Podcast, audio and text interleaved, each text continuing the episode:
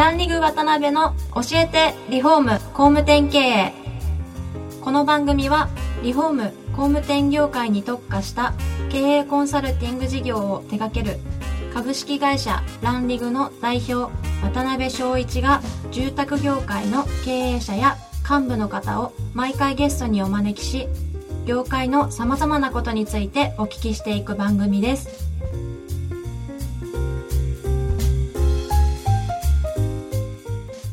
皆さんこんにちはさあ今週も始まりましたランリグ渡辺の教えてリフォーム工務店経営第11回目をお送りいたします司会進行の志村玲美です渡辺翔一です。渡辺さん今週もポッドキャスト番組よろしくお願いしますよろしくお願いします。えー今回も前回に引き続き、リフォームプロの代表の安倍社長にお越しいただいてます。前回ですね、ちょっとムクムクハウスのお話がですね、時間の関係で途中になっちゃいましたので、今回もそちらの続きからお話をお聞きしたいなと思ってます。で、前回までは、あの、ムクムクハウスという、まあ、全国のですね、住宅会社さんのネットワークの概要についてお話をお聞きしたんですが、まあ、ムクムクハウスの今後のですね、展開なんかについて最後お話をお聞きできればなと思ってます。はい。はい。えっ、と、ムクムクハウスのはい考え方的なものは、まあ、どのぐらい伝わったかとは、まあ、ちょっとわからないんですけど、はい。今までは、このムクムクハウス自体が、その考え方がメインだったんですね。はいで、考え方だけではうん、やっぱりあの、本当の環境循環型の社会にならない。はい。これでは何の意味もないので、私たちが目指しているのは、はいムクムクハウスの考え方ですよね、はいそういったものを全国にうん広めていこう。で、かつ、ムクムクハウスを全国でいっぱい建てようと。なるほど、なるほど。はい、っていうのが一つと、うんうん。でもうもっとちょっと大きな形でいくと、はい。やはりあのムクムクタウンって言って、はい。街づくりとかうん。そういったものをして、でまあ、環境循環型の街づくりを作っていきたいなというふうに思ってます。うーん。例えばどんなところをイメージされてるんですか？やっぱり街づくりとかで、はいあのこれスウェーデンのエコビレッジっていうところがあって、はいそこであの学んだんですけども、はい海外ではやっぱシェアの考え方ってすごく多いんですよね。うんうんうんでやっぱり街づくりで同じ考え方の人たちがはい。集まれば、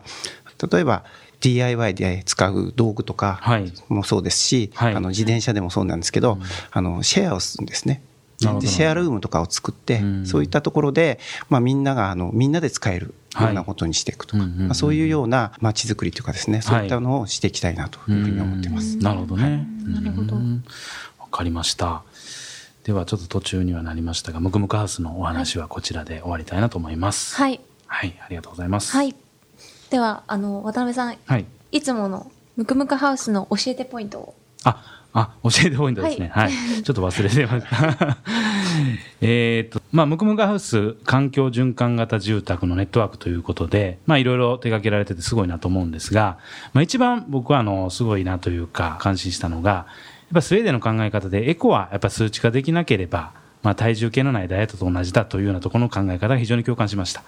ということで、まあ、今週の教えてポイントは、数値化できるエコでこだわり客をつかむべしというところで、いかがでしょうか？はい、はい。ありがとうございますはい。ではちょっと途中なんですが、引き続き、今度はあの、離団地ですね。はい離団地の事業についてですね、まあいろいろお話をお聞きしたいなと思ってます。で、離団地っていうのは、まあ安倍さんのところがですね、手掛けられている団地のリノベーションっていうのを展開している事業なんですが、志村さん、団地って何かイメージありますか？あ今その自分の育ってきたのも団地なので、はい。あなるほどなるほど。はいイメージはつきやすいですね、はい。そうですね。で、もともとあれなんですよね、その、岡部社長と3年前ぐらいですかね、お出会いしたときに、えー覚えてらっしゃるかどうかわかんないですけど、いろいろお話ししてる中で、まあ、あの、リフォンプロさん自体がもともと地域的なこともあって、団地のリノベーションをたくさん手掛けられてらっしゃって、ああ、面白いなと思ってたんですね。で、その時はまあ、それで終わったんですけれども、まあ、いろいろ調べていく中で、まあ、あの、若い一時取得層の人の間でですね、非常に団地がブームに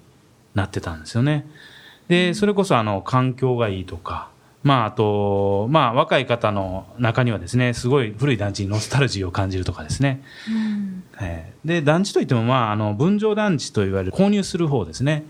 で、自分で、あの、団地を購入して、リノベーションするというようなところのブームが2012年ぐらいからですね、まあ流行ってたというか、流れがあったんですよ。それってご存知でした？いや、知らなかった はい、そうですよね。もともとあれですか、日本プロさんってそういう意識して団地をやられてたっていうわけではないんですよね。いや、意識は全然してないんですけど、はいはい、まあ、若い人たちが、はい、あのうちもあの団地の普通のリフォームではなくて、はい、ずっとあの自然素材なんですよね。はい、にあの団地で若い人たちが自然素材でやりたいっていう人たちがすごく増えてきてるのはすごく感じてた、感じてましたね。なるほどなるほど。はい。えー、なんか特徴あったんですか？そういうお客さんの特徴というか団地が好きなお客さんって。そうですね。まあちょっと、はい、自分らしくしたいとか、はい、ちょっと古いのがいいとかねそういう人たちですよね、あそうなんですか、はい、でいろいろちょっと施工事例とかねその当時から見ていると、結構お金かけてって言ったらあれですけどあのリノベーションされていらっしゃるじゃないですか、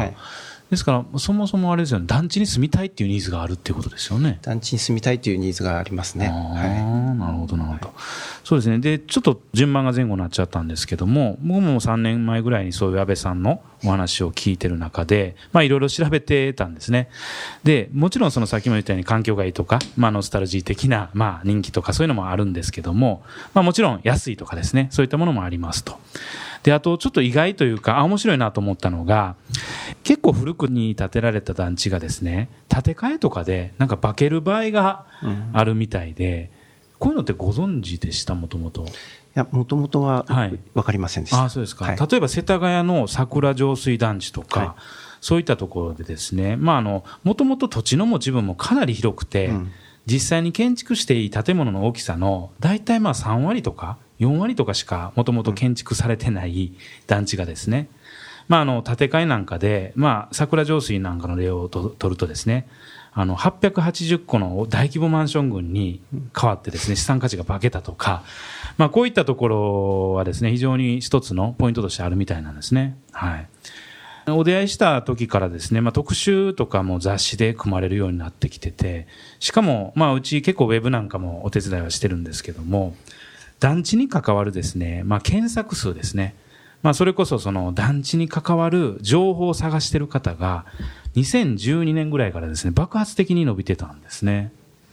ですから志村さんとかの周りで団地そのあたりってなんか盛り上がってます？盛り上がってました。盛り上がってるとよくわからないですけど はい、まあでも自分、うん、その将来住む家とかを考えると、はい、まあ私はその一戸建ての一軒家とかよりは、なんか団地の方が、こう、まあ近所付き合いとかも、まあ温かみあって安心感はあるかなと思ってるので、そっちの方がいいかなと思ってます。そう、そういうね、理由で結構人気が伸びてたんですけど、まあその反面ですね、ほとんど企業側からの情報提供っていうのがなかったんですよ。うん、ですから要するにたくさんその団地の情報を探してるのにニーズがあるのに情報提供されている企業さんっていうのがほとんどなかったというところがありましてですね。で、安倍さんのところが非常にそれを得意にされてるっていうことで、これは絶対受け皿を作られるだけでも、事業として成り立ちますよというようなところで、ご提案を、まあ、させていただいたというような経緯があるんですね。はい。なるほど。で、実際、まあ、2年、立ち上げて2年ぐらいですけれども、えー、どうですか？お客さんの特徴とか、まあ、そのあたりも含めてですね。うん、はい。はい。実際、やっぱり本当おかげさまで、はい、あの、団地購入されるお客さんっていうのはずっとこう、やっぱり切れないですね。はい、はい、はい。で、あの、さっきも渡辺さん言われたように、はい、団地をやってる会社とか情報提供してる会社が非常に少ないので、あの、契約とかね、はい、に含めて、まあ、いろんなこう流れはあるんですけど、はい、あの来ていただいたお客さんの,、あの契約とかそういったものはあの非常に契約率が高いです、ね、なるほどなるほど、はいうん、現時点であれですよね、見積もり提出後の決定率とほぼ100%ってお聞きそうですね、あの、まあ、はい、うちが現場見学とか、そういったもので、うん、まずはこう来店してもらって、はい、でまあ、うちの考え方とか、そういったものを、あの説明して、まあ、団地はこんなことができるんですよっていうのを事前に話をして、そこから今度現場の見学会とかそういったところに、まあ、送り込むんですけど、はい、でそうしたお客さんは次のステップで今度見積もりしてくださいという形なんでその時点ではもうほとんどあの競合の他社さんとかからあのなくなってであ、非常に契約率は高いと思います。なるほど、はいはい、ですからうちの方でまあウェブなんかの問い合わせの管理なんかさせていただいてて見ててすごい問い合わせの内容がまあいろいろ探したんですけど御社にたどり着きましたみたいな問い合わせの内容なんかも多いんで、はい、まあ、そういう意味では熱いお客さんが集まってきてるような印象がありますよね。うん、はい、はい。あとはあれですよね、その前おっしゃってたのが、その間取りなんかも決まって、はい、えー、いらっしゃるんで、結構効率が良くてっていうお話もされてたと思うんですけど、はい、そのあたりはやっぱり、新人の占領化なんかも含めて、結構重要なポイントなんですかね。そうですね。うちはあの新入社員が、はい、あの何名か入ってるので。そうですね。毎年ね、はい、新卒も取られて。はい、で、えっ、ー、と団地自身は結構、リフォーム、まあ、難しい面はあるんですけど、一軒やれば、大体こう、分かるんですね。というのは、劇的に、あの、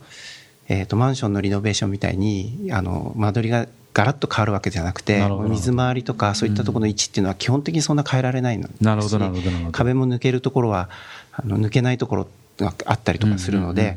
あの比較的やりやすいという。はい。なるほど、ね、はい。で、事例が増えれば増えるほど、はい、あの、提案しやすいので、まあ、新人でも、あの、戦力できるような、あの、体制は整ってます。なるほどね。はい、なるほど。最終、そしたらおのずと最終利益なんかも上がってくる可能性高いですよね。そうですね。はい。なるほど、なるほど。はい。ちょっと、今週も時間になりましたので。はい。はい、では、渡辺さん、教えてポイント。ああ、そうですね。はい、最後ですね。はい。では、まあ、コンサルタントの立場から今回の教えてポイントとしてはですね、金脈を掘り当てるには、ニーズがあるんだけども、サービスの提供側が少なく、しかも自社の強みを生かせる部分を探せというようなところが一つあるんじゃないかなと思います。はい。はい。